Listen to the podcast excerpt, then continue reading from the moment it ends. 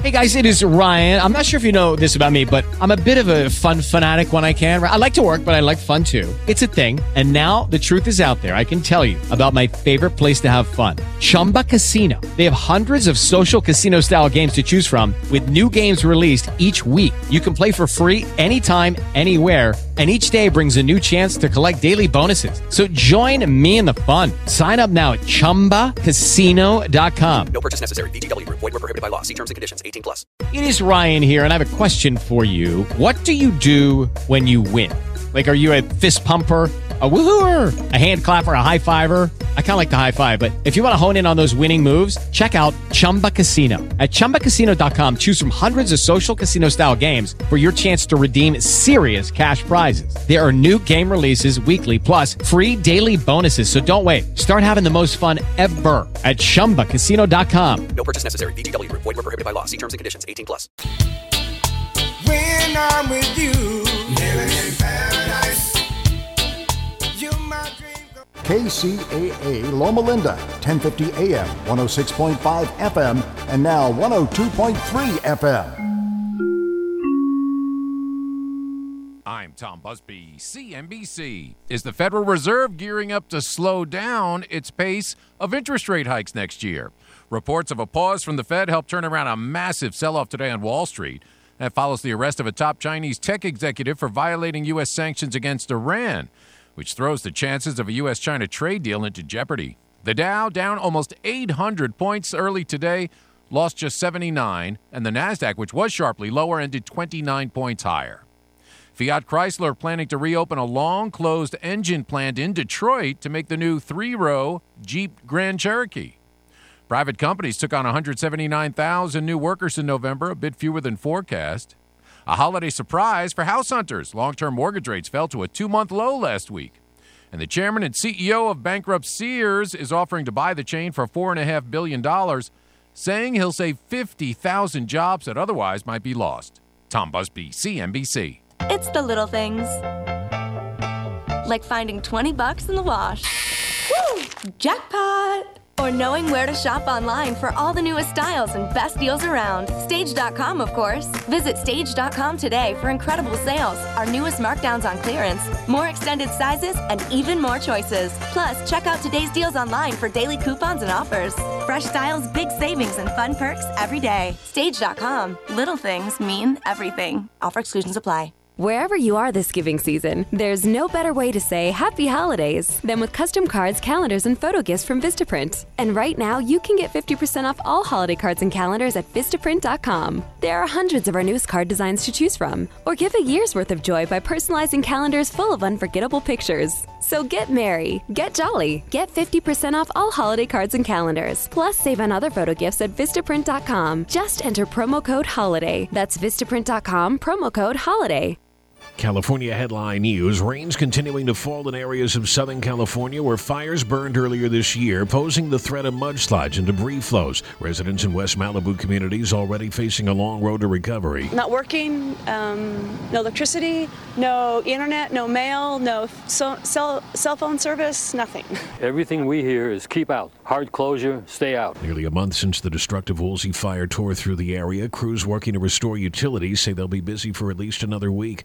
Supervisors in Santa Cruz County approving a ban of little soap bottles in hotels, calling on them to use bulk dispensers instead. So eventually, sure, you know, I mean, they may get to the point where they have to be disposed of, but that'll be, you know, once, maybe twice a year, maybe not even that often. Save Our Shore spokesperson Katherine O'Dea. Some 23,000 bottles of soap and shampoo are disposed of each year by Santa Cruz County hotels. Rain continuing in the Southern California region, clearing today up north. Jeff Scott, California News.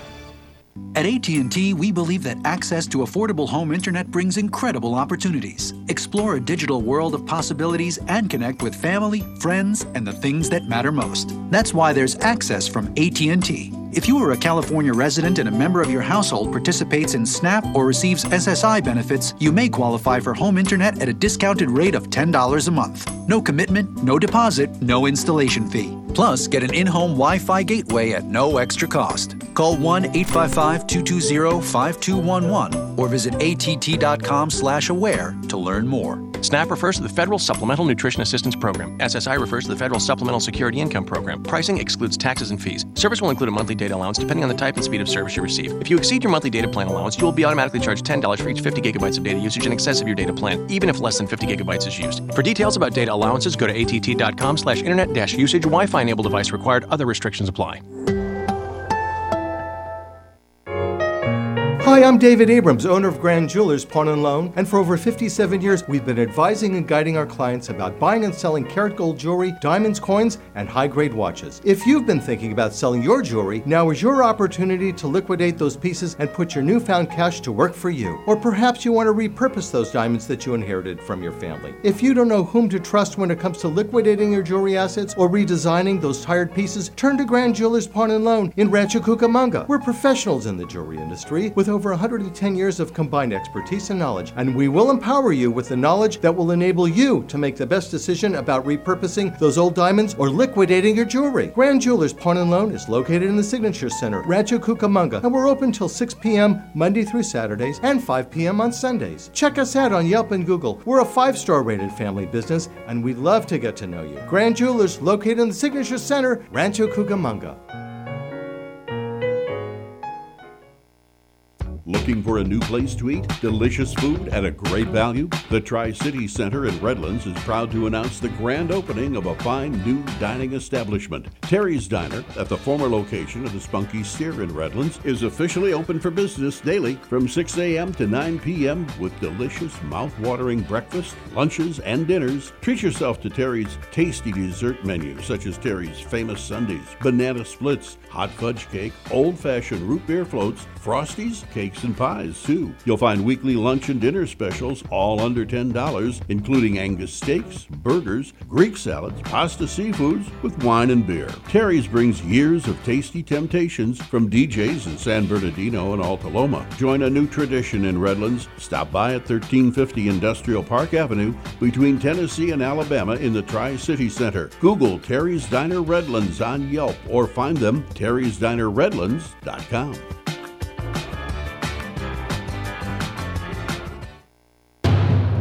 For more local radio every day, tune into KCAA Loma Linda.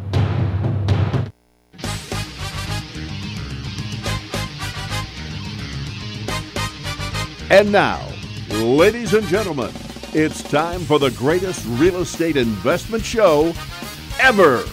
Here's the flip flop investor himself, Todd Bayer. Hey everyone, how we doing out there today? This is the Flip Flop Investor Show, and I am your host, Todd Bayer, the Flip Flop Investor himself. Every week we get together, we talk about real estate investing here in the Inland Empire, um, and really anywhere, but we're just in the Inland Empire, so that's where we talk about it. Um, we like to talk about it. We get a local expert on the air every single week. Uh, sometimes we bring on a, a local guy who's uh, you know newbie or uh, not so new. You're not new to the industry, but uh, newer to the industry. Uh, so we have a repeat guest, some we've had on before, uh, which I'm very excited about this because you came prepared. Todd Dominguez, how you doing today? Mr. Bear, how are you, sir? You know, not doing too bad. Not doing too bad considering the rain and everything. You know, It's a little soupy out there. a little soupy. Yeah, we got a flash flood warning just before we went on. My Our phones did go off. Yeah. So, uh, fortunately, the uh, policeman was very helpful. I was surprised how fast you outran him. That was good. yeah, you know, and you know, he was very sporting about it at the end. Yeah. So thank you for that. uh, yeah, but we made it here safe and sound. Uh, we'll see what happens afterwards. Be careful out there, everybody. Everybody, yeah. If you're out there driving, be careful. The roads are slick. Yeah. So, um, Todd's a uh, real estate flipper. Yes, and Yeah. enjoying every minute of it. I love doing this job. Yeah, because you've done you've done other stuff before. Uh, well, yeah, I've had careers before, and uh, most of them have been in sales, and uh, there's a lot of carryover. Right. Um, but you know, we kind of discussed that the last time I was on the show. Um, it, it it really is about the numbers, just grinding it out, doing it day after day, and uh, every once in a while you hit, hit a good one. Yeah, it's true. And Yeah. a lot of people probably don't know that going into this business. They think that, you know, I I don't know what they think, but they're always surprised to find out how much of a sales system you really need to have. I have a funnel. I, I track everyone, and uh, I check back on all if, if, they, if they don't go through. So yeah, it's it's I, you got to keep track of everything you're doing. Yeah, and it's you know, do you have systems built out for these sorts of things? I do. I use uh, Pipedrive is. Well, I don't know if we can mention names, but I, I course do you use can. a. Okay, good. Yeah, no, it's a it's a really good funnel system, uh, and it keeps track of everything that I want to look at and when to go back and revisit these things. So Yeah, and Pipedrive is sort of a it's like a digital funnel that you can track online. It's a cloud-based thing. It's, it's one of the best I've ever used. So yeah, Really? it really ca- it, it it navigates my daily actions. I, I live think- in that thing. I think you and I we've talked about uh, using uh, Goldmine before, right? I you, we've talked about it. I haven't looked into that one, but uh, I'm so happy with the one I've got that it, if it ain't broke, I ain't gonna fix it. right.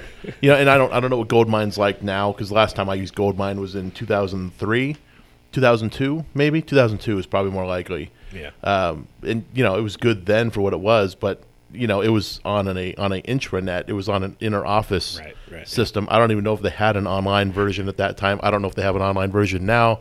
I haven't looked into it, but I'm sure the IT administrator loved it, whatever it was. yeah, exactly. you know, they did. They had a they had a full uh, full time Yeah, IT guy that there. sounds like it, yeah. so it was a very expensive program back then. I don't know what it's like now, but Pipedrive is good because even a small real estate investor, if you're just a solo kind of you know deal, a solopreneur, uh, which you're not, but No, you know, I, I've actually been fortunate enough to, to, to form a team that's really working for us now. But yeah, it's, I, you know, I'm the I'm the guy that in the team that goes out and hunts. Yeah. it's just like a sales job. But, Right. Uh, and and Your intake. I, am on the right. I'm on the other side of the equation this time. But uh, it's it's I, it's a system that we we've kind of come to that it really works for all of us. So And then, did you develop the pipe drive thing? Like, did you actually build out all the little? I did. So each segment that you could possibly be in, from you know cold lead to warm lead. I mean, how how are you structuring your pipe drive? So I've you know I have a lead in which is uh, unevaluated properties that I need to get to. Then I have evaluated properties and I make a decision there if I'm going to make an offer or not. Okay. Then I have properties that I've made contact with the owner specifically, so Okay. principal to principal. And then if it's on the MLS,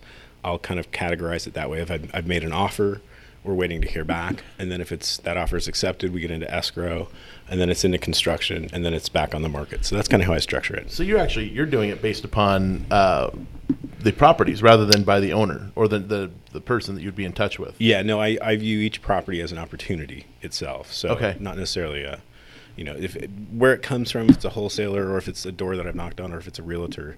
That there, I really don't discriminate that much in my, in my pipe drive. But Got uh, it. Yeah.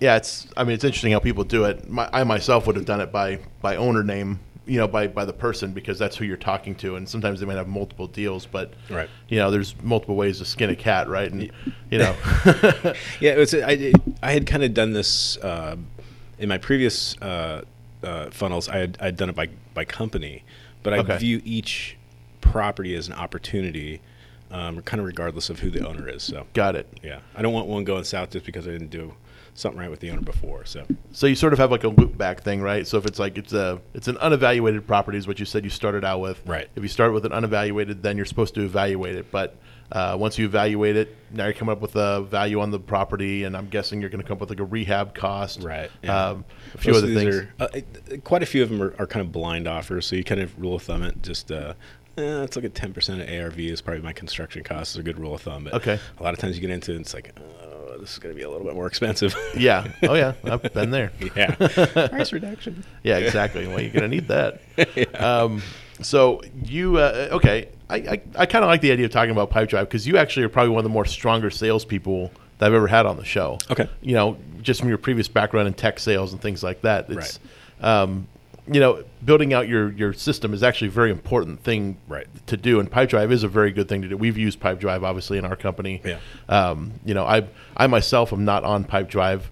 I, I don't actually look at the pipe drive. This is something that because I don't handle intake for our company. That's all handled through Steven and you know the other people we had doing that stuff. But uh, they had a pipe drive system built out, and you know I know that it was very helpful for them for you know follow up and all this other kind of stuff. Yeah, and, and daily activities too. I mean, it's you, you kind of do the unfun things first, and then the rest of the day gets fun. So, but yeah, I structure every day around that that tool. So every day you wake up, like, and first thing you do is turn on pipe drive. I think pipe drive actually is my alarm clock. Is it? Yeah, it's time to get up now.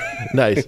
So, and on Pipe Drive, you got all your all the and, and Pipe Drive really is a customer uh, relationship management Yeah, software. it's, it's absolutely CRM. Yeah, Yeah, and, and it's tied into like a sales funnel. So, Right. um, yeah, you can you can basically track your your deals through multiple multiple steps. Right, I and- mean, think of it as like a you know you're you're running a tire shop. Right. You know, you could. It's, it's the same thing. You could use it for basically any kind of a sales situation where it's starting with a lead to a you know. Yeah, and I and I the way I kind of use it is I check it the night before. Here's all my activities for tomorrow, and then it's on. I do this on my computer, and then as I'm driving around, all of a sudden it pops up on my phone. Oh, time to call this person. Let's see what they're doing. You know, Yeah. that kind of stuff. It's it it really. I think it's I think it's kind of developed by salesmen. Yeah. who kind of get it, and uh, it's it's really. I, I wish I had had this in my previous sales lives. I didn't really get pipe drive until. I got into uh, the real estate business, and I became that entrepreneurial Mhm. type. It was always kind of that uh, enterprise-wide CRM, Okay. Salesforce kind of thing. But uh, but So this one, Yeah, so you've used Salesforce. You've mentioned have. that. Yeah, yeah. And it's it's better than Salesforce, you'd say.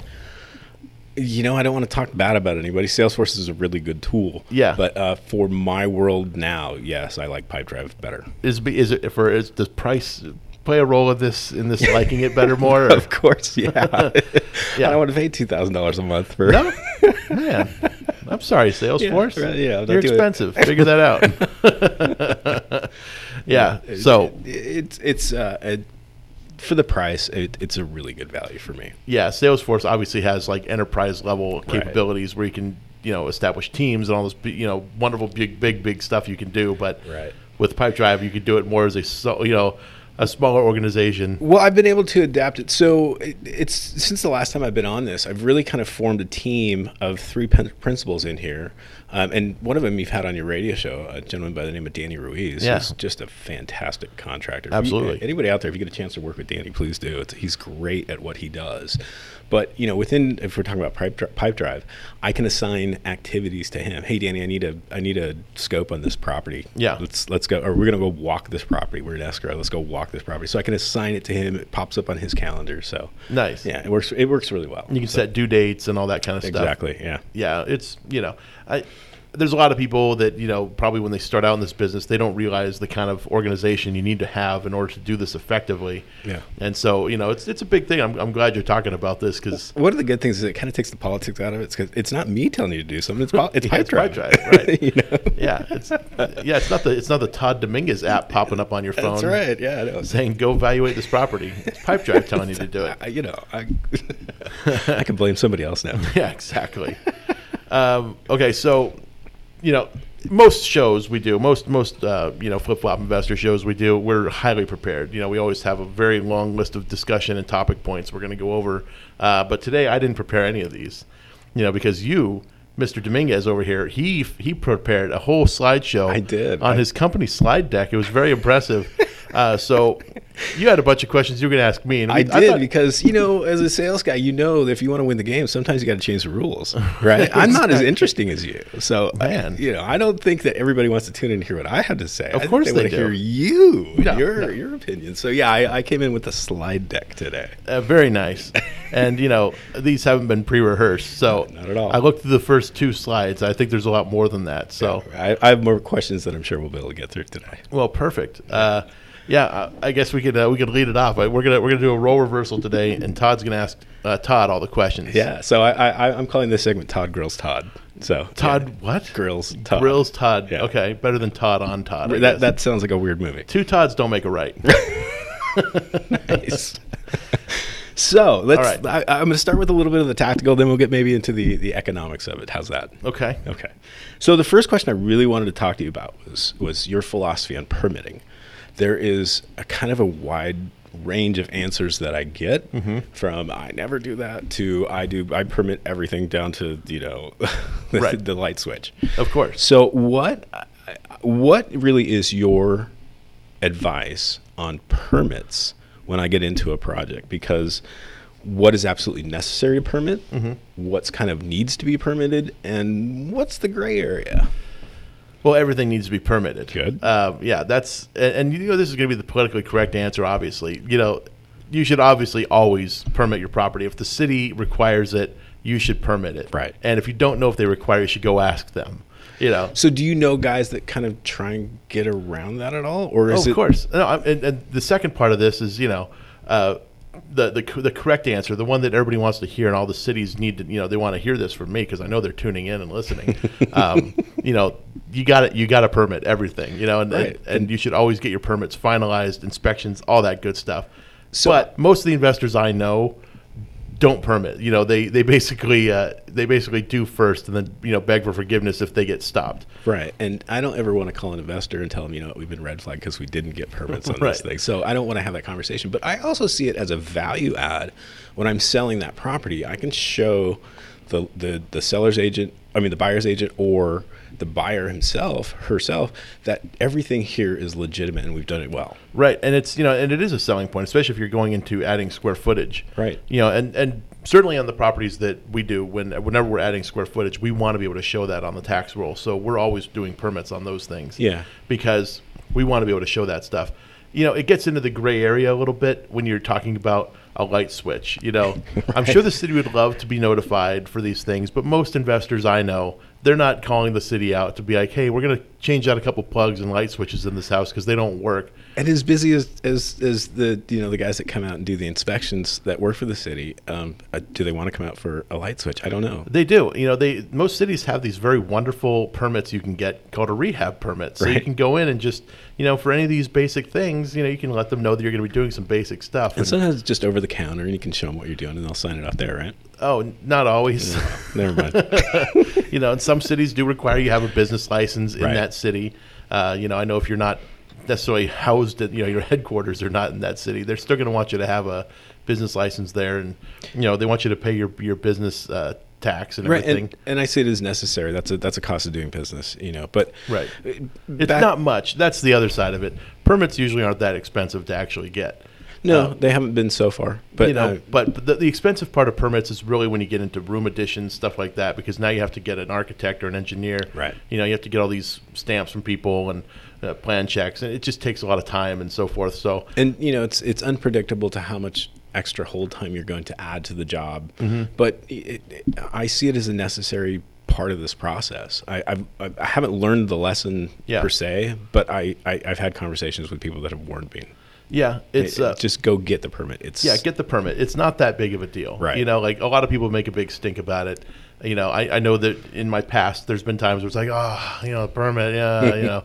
there was a there was a property we were doing out in Baldwin Park where we didn't pull a permit, you know, and we got red tagged. It, it's it happens, Yeah. You know, and really all it caused us to do was have to file a permit for what we were going to do, but what ended up happening with that was that what we originally planned to do was going to make it unprofitable. Right. So what we ended up having to do was build out a room addition on this whole place. Mm. We were just we were actually carrying off an illegal addition. Oh. And they red tagged us. You know, like we were doing what they probably wanted us to do. Right. Because we weren't going to rebuild the illegal addition. We were going to get rid of it. It was going to be a nicer property without this addition. But That's a that's a little bit of a catch twenty two. We're trying to do it right, but yeah, they were concerned that we were going to renovate the uh, the uh, addition that was on Right. this home and Right. and try to sell it, which we actually weren't. That's the truth of that.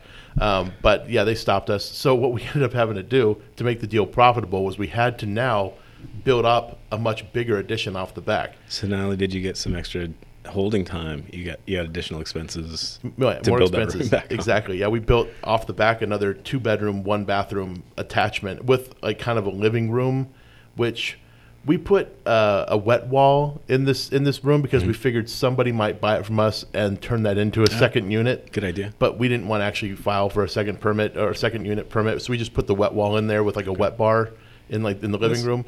So if somebody wanted to make that into a kitchen later on, they could. It's a good selling point, right? We did, and you know, it, we sold it that way that it was a nice feature that it could be made into a second unit down the road. We just it wasn't permitted that way, and you know, we didn't sell it as a two unit. We sold it as a single family, you know, four bedroom, two bath.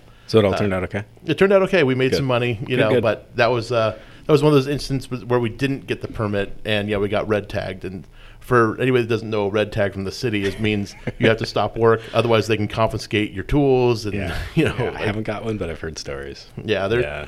yeah, they and they're once they give you a red tag, they check up on you regularly. so You're on the radar. Yeah, you are on the radar, and like that property. Um, I don't think there's enough pizza you could buy to make them happy at that point. no, you know, and that that property was it was the ugliest house on the street for many many years. I'm sure it had many code violations going into it. You know, they they knew about the house and they they stopped us. You know, we were in the demo stage. Yeah. it's it's you're not the, nobody's that unlucky, Right. you yeah. know, Somebody was watching that thing. somebody was. Yeah, and who knows? Maybe the neighbor was the inspector. I don't know, but uh, yeah. well, I'm glad it all worked out. It worked out, but yeah, get your permits. Yeah, absolutely. so, uh, contractors.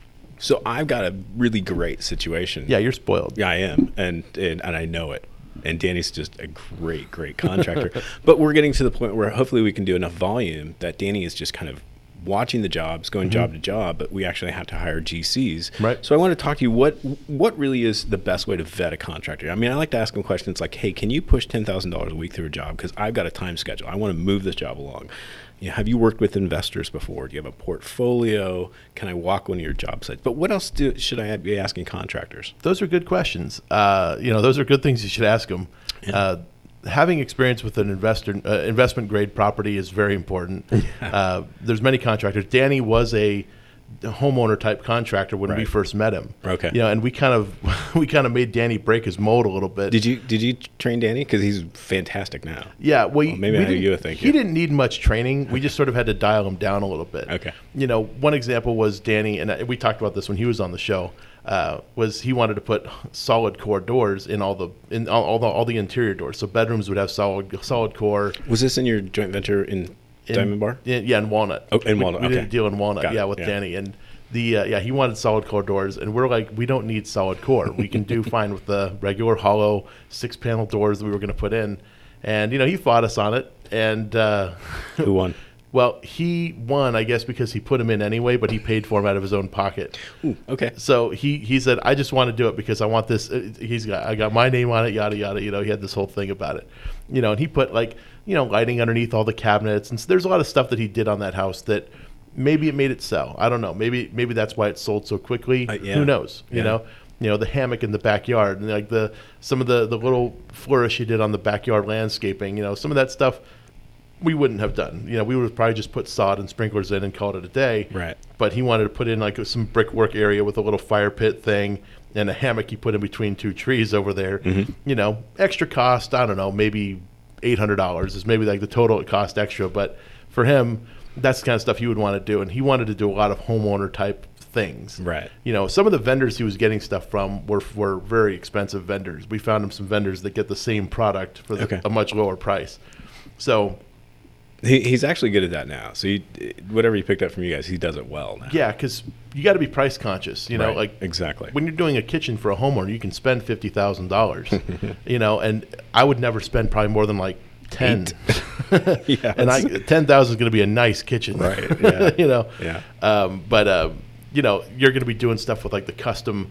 Uh, you know, woodworking and the you know crown molding and all this other great stuff you can do in your kitchen. Uh, with a contractor, it's really important to know, like, you know, if you can get them to kind of talk about where they get some of their materials from, maybe throw some scenarios at, out at them, see how that pricing aligns with you. Um, you know, just ask them what it costs to install a slab of quartz, you know. Right. Like, see how well they know their numbers. Like, that'll be a good sign of somebody that's good. Um, you know, definitely checking up on what they do, really staying on them in the beginning. So, you know, we tend to kind of hire quickly, but Mm-hmm. and fire quickly. you know, so we like to give people a chance. But you know, if we go to their job site halfway through the day and it's clear that they're not doing it the way we would expect it to be done, they're fired immediately. I mean, it's you know, we're we're quick to move them in and move them out. Right. That's good because that, that way the, the problems don't fester. I mean, I'm at every job site at least once a week. Yeah. So nothing's going to go longer than a week. But you know, what about when we when you're getting into these conversations that when you're meeting the contractors? I, I, what about insurance and workers' comp and liability and all that Well, kind yeah, of if they're if they're licensed, they need to have all that stuff. If they're not licensed, you need to have all that stuff. Right. Okay. You know, so it's you know you can hire unlicensed workers. There's nothing wrong with that, but you have to actually hire them as an employee and pay them for the job, and you have to have workers' compensation. There's Right. you know a bunch of stuff you got to do. Yeah. Yeah. No, I don't. It could be costly, but it could also be a cost savings. You know, because if you have a guy that's really good at a lot of stuff, and you basically have him working on all your projects, you know, he's basically like an employee anyway. You know, it might actually save you some time and money to just get him a, ca- a charge card to, you know, give him an American Express card, and he can go buy materials, and he doesn't have to bother you about it. You it's know, not a bad idea, but yeah, as long as Like- they can track it and see what he's doing. and you can because you know he can. You can always tell him if you go to Home Depot to buy materials or something, you have to use this uh, job code or whatever you you know you want Right. to do, and they have to. You can invoice it, you know, and get it get it so it's nicely divisible, Right. And you know, review the receipts. You're like, oh, I see you bought a you know a Jack Link. Uh, you know, jerky, and you bought a, uh diet coke, you know, I'm taking that off of the, the invoice. Am I those? yeah, am I paying you for that? No. Uh, what about what about paying the contractors up front? I mean, state law kind of says what ten percent or thousand dollars is is the most they can ask for. But how do you treat your contractors in the beginning of a job? Do you give them a bunch of money up front and say get at it, or how do you how do you handle it? We usually hand them twenty percent to start. Okay. Um, and the reason being is because most of the guys we're working with aren't, you know, they're not licensed contractors. Most of the guys we we have working, um, they're well, actually a lot of them are licensed, but they're not cash heavy. They don't have a lot of money of their own.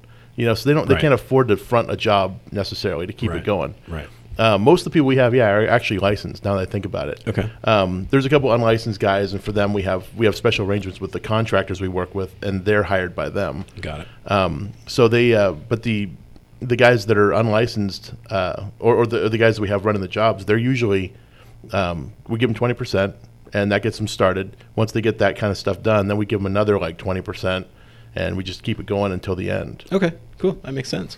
We try to do everything like on a five draw kind of thing. But there's if we try out a new guy, we probably will we'll start them with ten percent.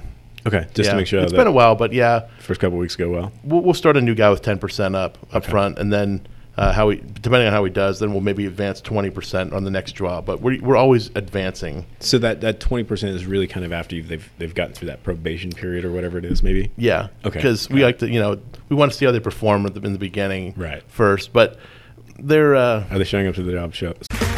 Okay, round two. Name something that's not boring. A laundry? Ooh, a book club. Computer solitaire, huh? Ah, sorry, we were looking for Chumba Casino. That's right. ChumbaCasino.com has over 100 casino style games. Join today and play for free for your chance to redeem some serious prizes.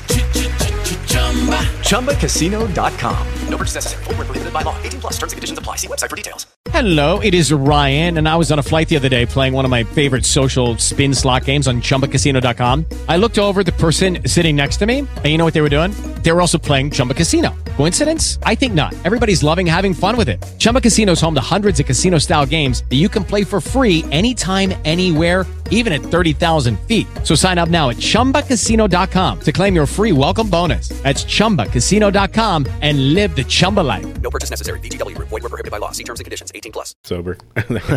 yeah, exactly. We're on time. We're at all. Yeah, You know?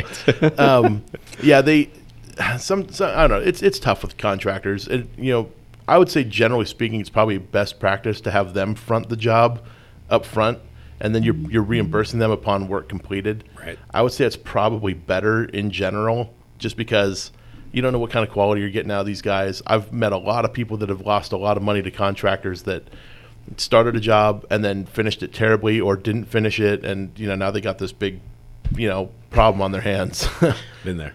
Yeah I'm there's of yeah. I- I- it- it's happened to a lot of experienced people you know where you yeah the, the money becomes a real issue at the end it's not always an issue at the very beginning yeah, you know yeah, no, I, I, yeah, I've lived one of those. So, uh, so uh, let's talk a little bit about as you're getting into a property. Mhm. So, I feel better if I have a lot of questions answered before any money gets into this property, even EMDs. Okay. Um, but I want to do inspections on a property. So we were having this conversation with my partners, but I want to do, as we're getting into escrow, the first week, I want to do a home inspection and I want to do a sewer line scope. Okay. And if those reveal problems, then I want to go do a, bit- like a termite inspection, which is usually kind of free. I can usually get those for free from, Mhm. from the, but a, a roof inspection, and then I want to see if the foundation is good. I want to see I have a major systems inspection. It, do you think that's overkill, or is that a good idea or a bad idea, or is it a waste of money? What's your thoughts on that? most of those are going to get called out on a on a, pro- on a regular property inspection. Right. You know, they may they may not do the roof, they may not they may not do anything about the foundation, but most property inspectors we've worked with will at least tell you condition of the roof, condition of the foundation. You know, they'll get underneath if it's a subfloor. Yeah. They'll get in there, and I've seen them take pictures of you know post and pier. They've they've done all kinds of stuff. Uh, stem walls, they'll they'll call it all out. So, so not a bad idea, or is it? I oh, mean- it's a great idea. Okay, no. I, it's it's something you can hand your contractor at the beginning and say, Right. You know, we had an inspection done. All these things in red need to not be red when you're done. yeah, and a lot of times, I mean, if we're in escrow, we're, you know, hey, Mr. Owner, you didn't disclose this to us. These Right. are extra costs. Maybe can we work something out here? Yeah, yeah, it can be used as a negotiation tool as well. Like you can get in there. I mean, like definitely stuff with the foundation. If you get in, you're like, man, this this thing actually has a lot of foundation problems we didn't realize going Right. in because you know, you may not notice that there's a slope in the living room when you first walk it. You know, you're kind of just excited to be in there, and you know, maybe the people are still living there. You're kind of looking at their stuff that they have. You know, like I know I've looked at their furniture choices. You know? so, well, it's those cracks coming off of every window and every doorway that right usually set you off. You know, the big yellow spots on the ceiling. You know, right. Um, no, we painted that ourselves. We like. It. Yeah, exactly. It's part of the decor. right. It goes nice with my yellow couch, um, and my yellow rug, which was from their animal. Um, no, yeah, inspections are good up front. The sewer line's interesting. It's uh, you know. Uh, it's something that happens fairly often where you'll find roots in the sewer line going out to the street. You know, and there's there's a reason why the house isn't draining well or something like that. Um, I don't know if you need, necessarily need to do that up front, but you know, it can become costly if you have to replace a, a sewer line, a main line going back out. So Right. Yeah. That that's we've had that uh, issue recently in a house we have in escrow. We he scoped it and he says uh, there's there's some issues here. So you know, Danny kind of looked at it. and said It's not going to be that expensive, but it is an extra cost. So I'm glad we had that information going in. Yeah, we, we actually just did it ourselves. We had a property, uh, same thing. It was, wasn't draining very well, and it was actually uh, uh, roots in the uh, line going to the uh, the septic tank. Right. So septic tank is something we always get certified. We always do that going into it. We always want to have a septic sign, a cert going in. Right. Uh, so one thing I would add to your list would be a septic cert if they're on septic. Yeah. Um, you know, because septic tanks have caused us many, many problems in the past. And, you know, if, if we go in and we know the septic tank's bad, then we know we're going to have to change it or do something to it. You know, we've had to, we've, we've taken it as far as putting in a whole new leach field and leach lines, like everything. We've had to do a whole new septic system on a property in Phelan not that long ago. That sounds expensive. It was about, well, I mean, I what was that about eight thousand dollars? I think is what it cost total. You know, and I, we got a good deal on it. The guy was very helpful. um, yeah, it was. Um, but it wasn't that big of a system, so you know they they can get they can definitely get up there. I've heard of septic systems getting up to the, you know, fifteen twenty thousand dollar range. So That'll blow a budget. it will if you didn't expect to have to do it going in. We we knew there was a problem with the system going in. We just didn't know we'd have to do the whole thing. So it was about three thousand dollars more than we expected to have to spend on it. We figured we'd have to replace the tank. Okay. We didn't know we'd have to do the whole field too. Yeah, that's that's a that's a big project. So Yeah. So I'm gonna change gears a little bit, but right. uh, my partners and I are at the point where we're trying to attract private money into this. Okay. So I want your opinion on what really is the best way to, to attract private money. So is it do I go to networking events? Is there a Starbucks where they all hang out together? Is it family money? I, what, what do I have to learn how to play golf? I, I don't like golf, but uh, you know, is that is that what, what's the best way in your opinion? Every single one of those ways is a good way to do it, actually. You know, because you'll meet them everywhere.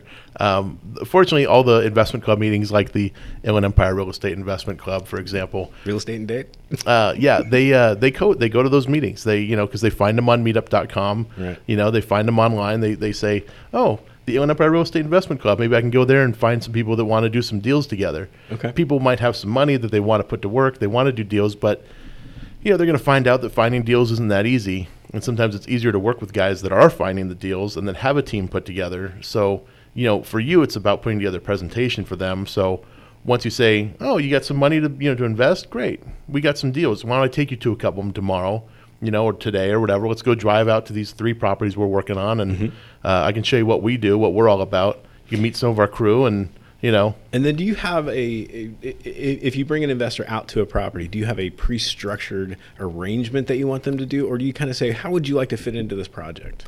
Um, so okay, so you're saying like I have a deal like under contract and I'm ready, I, we're ready to close on this thing. Right. Generally, at that point, I don't, I don't, I would not have an investor go out and look at that thing for the first time. Mm-hmm. You know, because I, it, for me, we have we have a bunch of investors, so like we have Right. when we show a property to these people, they've already seen projects from us. You know, it would be more like this is a project you could have gotten. Mm-hmm. You know, and we have I have driven investors out to properties that we're about to buy, um, but it's not for that deal because you know that deal's already taken by little bit late somebody else. at that point. Yeah, I'm like, I'm like, this is one we're going to be closing escrow on next week for you know or something. Um, this is one you could have gotten. I'll give them the details on how that deal would have played out, uh, but they. You know, but so for the next one, I'll put you on the list, and then you'll get the you know the email. Right. But this is somebody that I've obviously established a very close personal and business relationship with because, you know, you don't want to be you don't want to be selling securities to people you don't have professional business relationships with or personal relationships. You know, we got to get to know these people really, really well. Um, you know, and since we're talking about it, you know, we, we probably shouldn't. We we should mention that we're not attorneys or anything like that. And You know, definitely not tax accountants. And, I, I have no no professional degrees. no, if you want to get in any kind of investment deal, you should always do your due diligence. You know, do your homework, talk to your attorney, talk to your tax advisors. You know, these people can tell you the right stuff. Absolutely. Uh, we can just show you what we're doing. That's Right. all we can do. Right. You know, we're just having a conversation. Definitely not trying to sell securities. I would never do that. I I, I don't even know those means. Security. Yeah, what is Wow, that? Yeah, I have no idea. so, in your opinion, and I and I know that that that you and Stephen have a, a good pool of investors that you guys work with, Mhm. and you have kind of personal relationships with all of them. But what really makes a good cash provider for you guys? Is it like he's able to understand a, a deal? He's decisive. He, you know, he he just wants passive income. What makes a good uh, uh, investor for you? good investors are passive. You know, like let us do our job. Right. Mm-hmm. Like we know what we're good at, and they're not going to be able to bring anything to the table. Most likely, that's going to be, you know, amazing for us. That's like, you know, you can contribute so much more to this deal because you are X. You know, on these deals, like we've got more experience than most of them you could ever dream of having in real estate. So it's like, just trust us. We're the guys that do these things. You know, obviously they have to be able to sign off on the deal and say, I like this deal. This is something I feel comfortable with. But um, So we- maybe the the ability to analyze a deal is that do you look for that or do you guide them through that? You know, we provide all the information that we dig up. We, we always provide all of our due diligence to the people that are going to invest. Okay. And we say, you know, here's everything that we've done. You know, here's the comps that we're using. Here's the the rehab budget. You know, here's all the pictures. Here's all the everything we have. Mm-hmm. And so we've already decided this is a good deal. You know, and when we send it out, it's like you're not seeing all the no's, all the ones that we looked at that we're not doing. You know, the investors only see the ones that we're good to go on. Right. You know, like there's a lot of guys out there that'll try to push through a, a crappy deal, you know, and try to get people to fund a bad deal. Right. We don't do that because we have the experience. We know better. so Yeah, and it's uh, ultimately it's not my money. Exactly. I, have got to be even more careful. Absolutely. I, I- I don't just pass the bar of yes, I would do this with my money. It's this is not my money. It's got to be even better than what I would do. yeah, would I do this with somebody else's money? Right. Yeah, and that's you know that's a question more people should ask themselves before they jump into these things. Yeah, I mean, ultimately, our jobs are to be good stewards of investors' money. Of course, this Uh, is money they've worked hard for. I mean, you got to Right. treat it better than you treat your own. Yeah, and money know? is a, a representation of somebody's time and decisions. Right. So you know, it's it's it's it's you have to be really really careful when you when you're choosing these deals to present. Absolutely, you know, and you got to stick to your budgets. And there's, you know, there's there's things you need to do to be a good steward of their capital. Absolutely, Right. You know, I That's the number with, one job With my own money. I can go order DoorDash every single night if I feel like it. You know, I can waste all my money however I choose. But Right. you know, if it's their money, you know, we shouldn't have DoorDash deliver all the building materials to the job site. You know, That's the best way to keep on budget. Uh, so, what makes what are things that, that you don't want in an investor? Is it is it they want a, some sort of control in the deal? They- Control is a big one. Yeah, that's that's been the most annoying thing for us in the past. You know, is when investors really want to get actively involved in the deal and they want to come out and see it all the time. And it's like, you know, I don't go and see the properties. I, I don't. I, I rarely ever go see them myself. Usually, it's, if somebody's going, it's going to be Steven. Sometimes I go, you know, because it is still fun. I do enjoy it, but there's Mhm. a lot I have to do back at the office. Right. So, um, you know, it's usually the contractor, and it's like, hey, the investor wants to stop by. You don't mind, you know, showing up and you know showing them around. You, it's like it's inconvenient to them. yeah, you know, like they not all contractors keep the job sites in pristine condition while they're working on them. And you know, it's it, it really does just kind of get in the way. It delays things. Right. Like we, we like the people that just kind of trust in the process and just sort of you know sit back and enjoy the ride and you know wait till their check comes back. You know, it's what kind of updates do you provide your, your investors? we don't provide much. Okay. You know, and the reason being is because the more we provide, the more questions get asked. you know, Right. if I send them pictures and the roofs and the, all the ceilings been torn off, for example, that's going to open up a can of worms for them, thinking, "Oh my God, what's going on?" And now they want to go see it. Now they're concerned for their, you know, for their investment. Um, you know, we have we have a Dropbox that we put all the pictures in, and they have access to it, but they mostly don't check it. You know, especially the ones that have invested with us multiple times. Right. They're just kind of like, you guys are doing your thing. I, you know, the time I did look at the, the pictures, I freaked myself out. You know, and this, you know, it's happened more than one time to us where if I go in for surgery, I don't want to see the video. Exactly. yeah, you don't want to watch the live feed while you're while they're doing it. Not a good thing for me. So yeah, no. Um, how do you vet uh, investors that come to you? Do you want to see are they accredited? Do you want to do you have a profile that you have them fill out, or what? What is it? How do you how do you vet them? Yeah, we have a we have a whole like you know a series of things that our attorney put together for us, our securities attorney. Okay. Uh, that you know it's like there's like a questionnaire they have like where to ask them what their income is and what their assets are and stuff like that because you do have to qualify. Um, our the way we raise capital, we do have the ability to take on some non-accredited investors, but um, you know that's really really kind of tough for us to do because the amount of money that's at play in real estate is much bigger than most non-accredited investors can handle. Right. You know, so if you if we wanted to pool together, say like four guys with fifty thousand dollars each to do a two hundred thousand dollar deal or something, you know, we could we have the ability to do it. We try to avoid it. Um, you know, and there's a lot of reasons why, but uh, generally, yeah, we like to bring on the accredited investors because these are people that have the ability to evaluate a deal. You know, they're playing with their own money. They're Right. familiar with like the process. And, Right. Uh, when there's when they when they don't have that level of accreditation, there's a lot of questions and a lot of hand holding. Yeah, and yeah. you know, a lot of fear on their part. I'm a lot sure. of fear, and you know, you you don't want to be playing with somebody's only fifty thousand dollars. Right. Yeah, It's- they're, they're going to nose around it quite a bit, right? They will, and that those are the people we find are usually the more concerned. Yeah. The more like calling you every single day or every week, you know, and and you know, it's I, I it's not that I. Like, it's not that I don't understand why they're doing it. It's not, not like, I, like I feel for them, but Right. you know, like we tell them going into it, this is going to take some time. I, you know, there's going to be some ugly parts of this thing you may not like to see, and you know, that- it's just the reality of it. Yeah, who knows? Do you want to know how the soup is made, or just Yeah, exactly. So, it, on to hard money lenders because I'm still using hard money Mm-hmm. with a private money gap funding, um, but I'm a relationship guy. Mm-hmm. I, I like to know people's processes uh, that I can trust them. They're my hard money guys are a great third set of eyeballs on this thing to, to kind of check the numbers. But Mm-hmm. give me your thoughts on a relationship with a hard money lender. Should I be shopping them constantly, or can I get into a routine with one and and, and it'll work? I mean, hard money lenders, if you're working with like a good one, Mhm. you know, somebody like Ryan Raven over at Rehab Loan Group, you know, somebody like that. great Great guy. He you know, really is. Like these, like these guys, they, you know, they can vet your deal. They've been in the business for years. They, they know what a deal looks like. Right. Um, you know, it's sometimes you just like to have that service. And but the good thing is sometimes these brokers that are out there, they are constantly shopping on their own for the best deals. Right. You know, you may not always have the same lender on a deal, but um, sometimes the best part about working with a broker is that they're always shopping for the best deals for you. You know, I know that Ryan constantly is shopping for new stuff. You know, he's always telling me about new people he's taking on.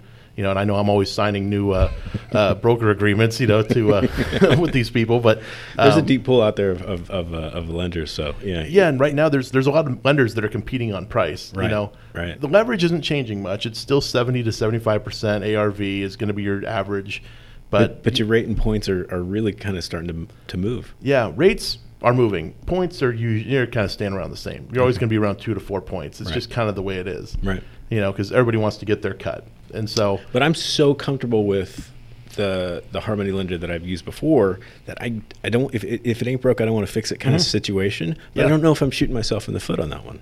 No, you're. I mean, there's nothing wrong with that because if you're if your person that you call up is hassle free for you, Yeah. You say, hey, we got another deal. It's one two three Main Street. Then you hang up and Yeah. you practically have the deal funded. You just have to get a few things in order for them. I That's mean, really how it's working for us. And you know, we they don't charge us to come out and do inspections. And a lot of times we can just send them pictures and like, yeah, that's good. Here's your money. Here's your you know, Yeah. for the next phase. It- So yeah, if- if it's if it's easy for you, if there's if there's if there's no complaints along the process, I would just stick with that person. Awesome. You know, I like Yeah. I you would have no reason to change. Good. You know, but if, if like in the process you're like, oh, but they always put me over to Janet, and Janet's kind of rude, and you know, and then I have to go over to this person, then the inspector comes out, and it's always somebody different. You know, if, if it's like a if it's a if it's a process and if it's a difficult one, you know, then you yeah. should probably think about finding another one. But we don't have to reinvent the wheel every time. It's really they've had even you know different people come in and uh, kind of manage the process, but they've they've all been really well trained. They're very nice to, to deal with, and Yeah. the process kind of stays the same. So I really like my hard money lender,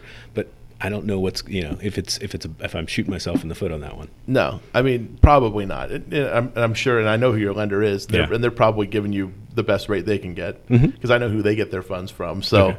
um, they're they're giving you pretty competitive rates, I'm sure. Yeah, yeah, and uh like I said, I mean, it's it, it, there's a comfort of working with the same people all the time. But Yeah. you know, I'm, I'm maybe I need to go talk to Ryan though too, right? Maybe All right. it doesn't hurt. Okay. you know he, he makes it easy, makes the process easy. So uh, the next question I wanted to know is is have you guys ever sold a property without a realtor? Because you know, I Jim Keller is one of those mentors Mhm. through the group, and he's just a, such a great resource for me. But I, I, I brought him to one of my properties, and he he kind of pulled me aside and said, "Hey, look, we were talking about realtors. And he said, "Hey, look, a realtor is the most expensive hired gun on any project you're ever going to do. they need to work for their money. They need to be in this process from the get go. So Yeah. go find your realtor now that's going to sell this. But I wanted to know, give me your thoughts on selling without a realtor. So I would love to have a realtor that just kind of does the back office stuff, the, the TC, the technical, the transaction coordination. Give them Mhm. five grand, but I can sell. I can have an open house. I'm a sales guy. I can do this. So what are your thoughts on selling without a realtor? So I've done it before.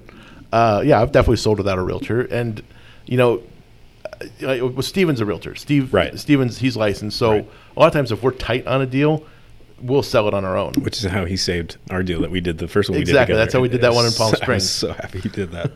I, I went with that guy forever. Yeah, so uh, you know we'll do that in, in those cases. It's usually a money thing for us, is why we'll do it. Okay. because you know the deal went over or something like that. Um, But, but, Steven is a really experienced realtor. He, He knows also what is. he's doing. I'm not so experienced, but I'm, I want to try, you know, man, on this next deal, sell it myself. But what's your advice on that? I mean, I would do it. I would do it because you, you know what? If you want to do it, you should do it. Yeah. Because it's it's good to kind of learn the process. The cool thing is, the very likely thing that's going to happen is you're going to end up selling it with a realtor representing the buyer. Right. And Okay. their transaction coordinator is going to handle most of that for you. Okay. And you're paying half the commission. Yeah. You know, look at It's- it. You're paying two and a half to three percent commission. So what, what are the pitfalls that I would need to watch for? I mean, how would you vet a buyer if they were coming in and you didn't have a realtor to back you up? So I mean, the buyer when, when they when they submit all the stuff about the buyer, you're calling the lender yourself. You know, you're calling them up to see if they actually do have a pre-qualification. You know, Mhm. make sure that they're you know they're good to go on their loan side. Um, you know, you you ha- you do all the vetting. It's you're going to basically do what the realtor does, but most of what realtors do, and you know, I'm probably going to get some some some people not liking me for this, but most of what they do now is shuffle paper around. you know, that's that's most of what a real estate transaction is. There- Technology has changed this game quite a bit. there are definitely a lot of things in in a deal that require a realtor. You know, where a realtor's there to really protect you. You know, Mhm. all this of great stuff, and you know they are very useful for a lot of people. Mhm. We use them on every single one of our deals. Okay. Because we we don't want to do it. you know, we just don't want to be a part of it. We'd rather somebody else handle it. So yeah, the brain power, just maybe not the cycles for you guys. Yeah. It, it's better to kind of offload this. We could do it. I mean, we've done. I've done it before. I mean, it's Yeah. you know, it, it's not complicated once you know how to do it. But it's for us, it's just a time thing. I'd rather pay somebody else to handle it. Right. You know, where I don't have to get any calls other than, hey, is that a yes or a no on that offer? you know. Yeah. And really, it's like, what do you think? You know. Right. Like we, we do kind of lean on the the realtor as much as we can because. Like like you said, Jim said they're you know they're very expensive hired gun in the deal. They are. They're, they're more than any subcontractor that we've hired to do a, you know any particular piece of a job. So Yeah. I mean, I know they, they earn their money and they're worth it, but you know maybe that's something that I can do. Yeah, it's it's it's worth trying. Bringing value to my team. I would I would say give it a try. You know, because you can always list it if you're not doing a very good job. Right. We can always take it off the market and you know have a guy come in and step in and do it right. But- Right. So what I did when I when I did it, I actually went through one of these companies that they you pay them like five hundred dollars and they list the property on the Exactly. MLS for you and they Yeah. put your cell phone number down as the agent contact. And I think it's down to actually ninety five dollars now. It probably is. You know, there's probably some out there because you know it's putting a putting a thing on the MLS. It, it Yeah, should. and it populates on every site you're around. So That's what it does now, yeah. Right. So, So, they're going to show up on Zillow, Redfin, all Right. the all the good websites that are out there, Realtor.com. It's going to show up in any consumer. I mean, I would love to kind of do a deal where I sell it and a regular person finds it and we do it because everything gets handled through escrow anyway. Yeah, You know, right. once once you get once you get a contract and you're in escrow, you're mostly communicating with escrow at that point. You're not actually communicating with real estate agents much.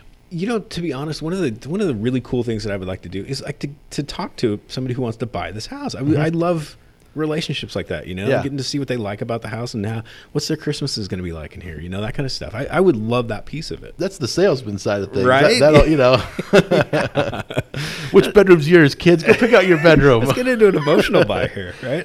I mean, hey, that's that's how things are sold, you know. And Yeah. I there's probably people listening that are thinking like, you know, okay, uh, I some guy did that to me when we bought our house. You know, he he told the kids to go look for their bedroom, or you know, he, uh, Right. the, the realtor was baking cookies, you know, like or something. You know, there, there's there's things that people do to sell stuff. And yeah, I, I would rather spray the, the cookie smell The than cookie actually smell. bake cookies. I They- don't trust myself with They have that. those little things you can put on the air conditioning vent that you, you know make the whole house smell like cookies or vanilla or whatever you want, orange even. there you go.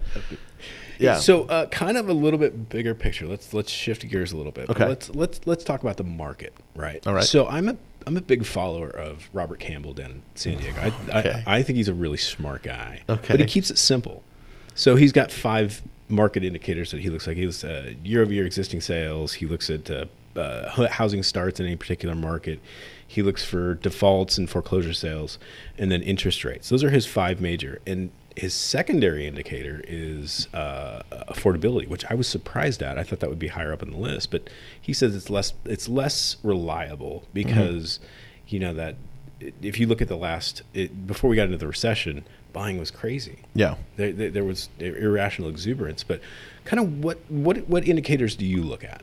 Well, I definitely take what Robert Campbell says and just completely discard it. Oof. Yeah, I don't listen to that guy. Oh, okay. I, I, I've listened to him. Uh, in fact, I, the first time I was introduced to Robert Campbell was in 2012, and he was predicting a downturn that year. Okay. So I don't listen to him. Got it. Because what he said at that meeting was completely wrong. so that's my opinion of Robert Campbell. Got it. Uh, I don't listen to the guy. I take what he says with a very, very small grain of salt. So who do you listen to? Uh, you know, I do listen to Bruce Norris. Bruce Mhm. Norris is somebody I pay attention to. I pay attention to uh, Christopher Thornberg. He's an, ec- an economist with Beacon Economics. Uh, very smart guy. Those are two guys I like to listen to. But we listen to our own indicators too. Okay, so so what do you what what are the major ones that you look for?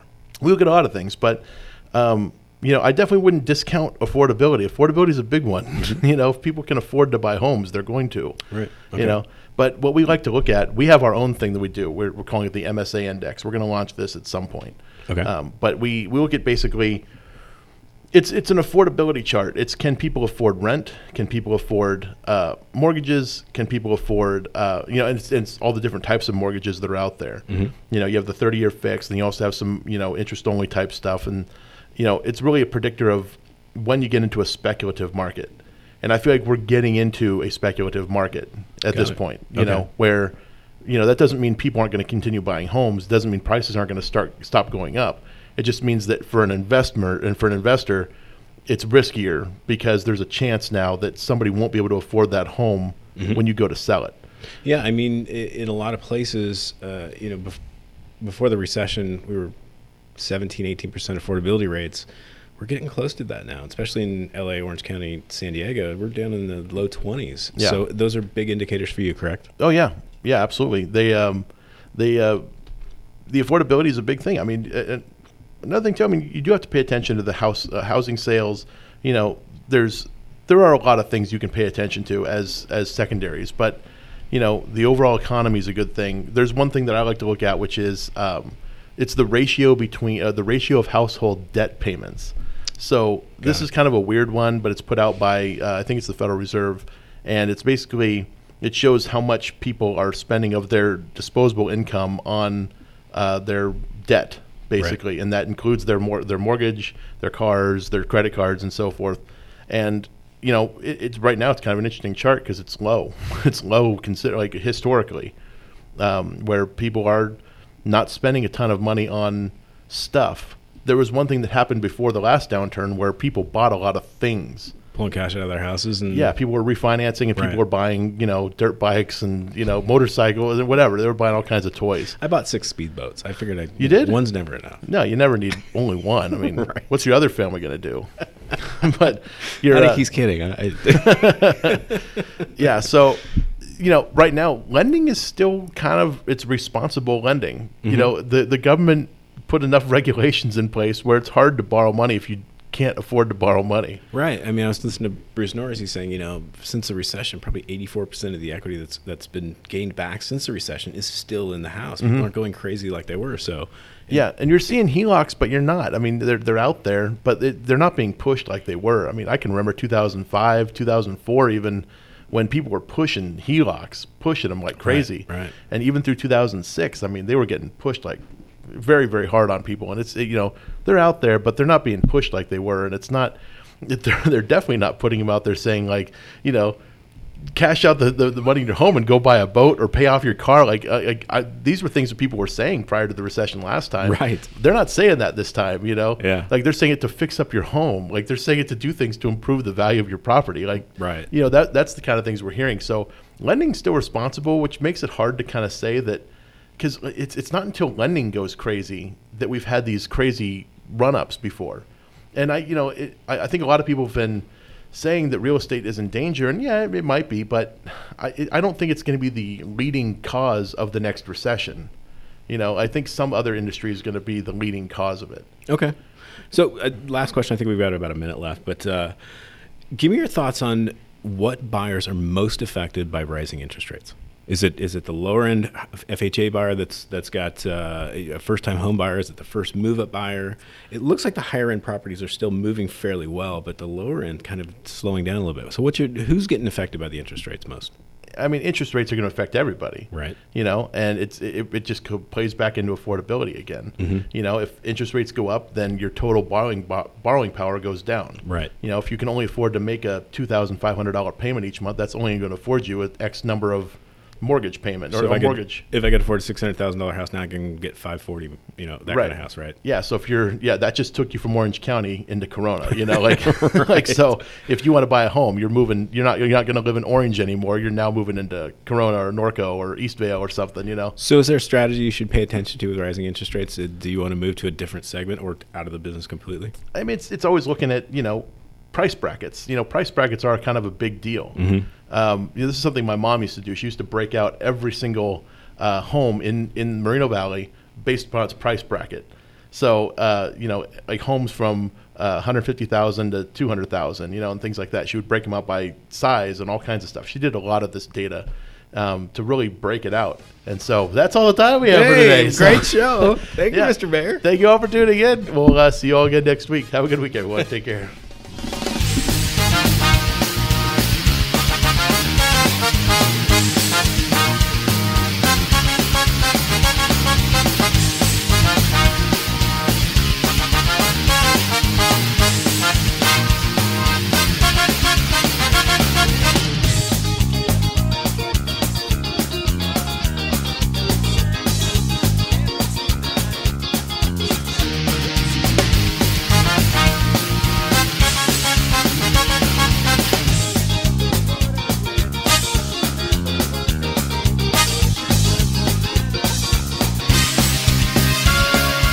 KCAA Loma Linda, 1050 AM, 106.5 FM, and now 102.3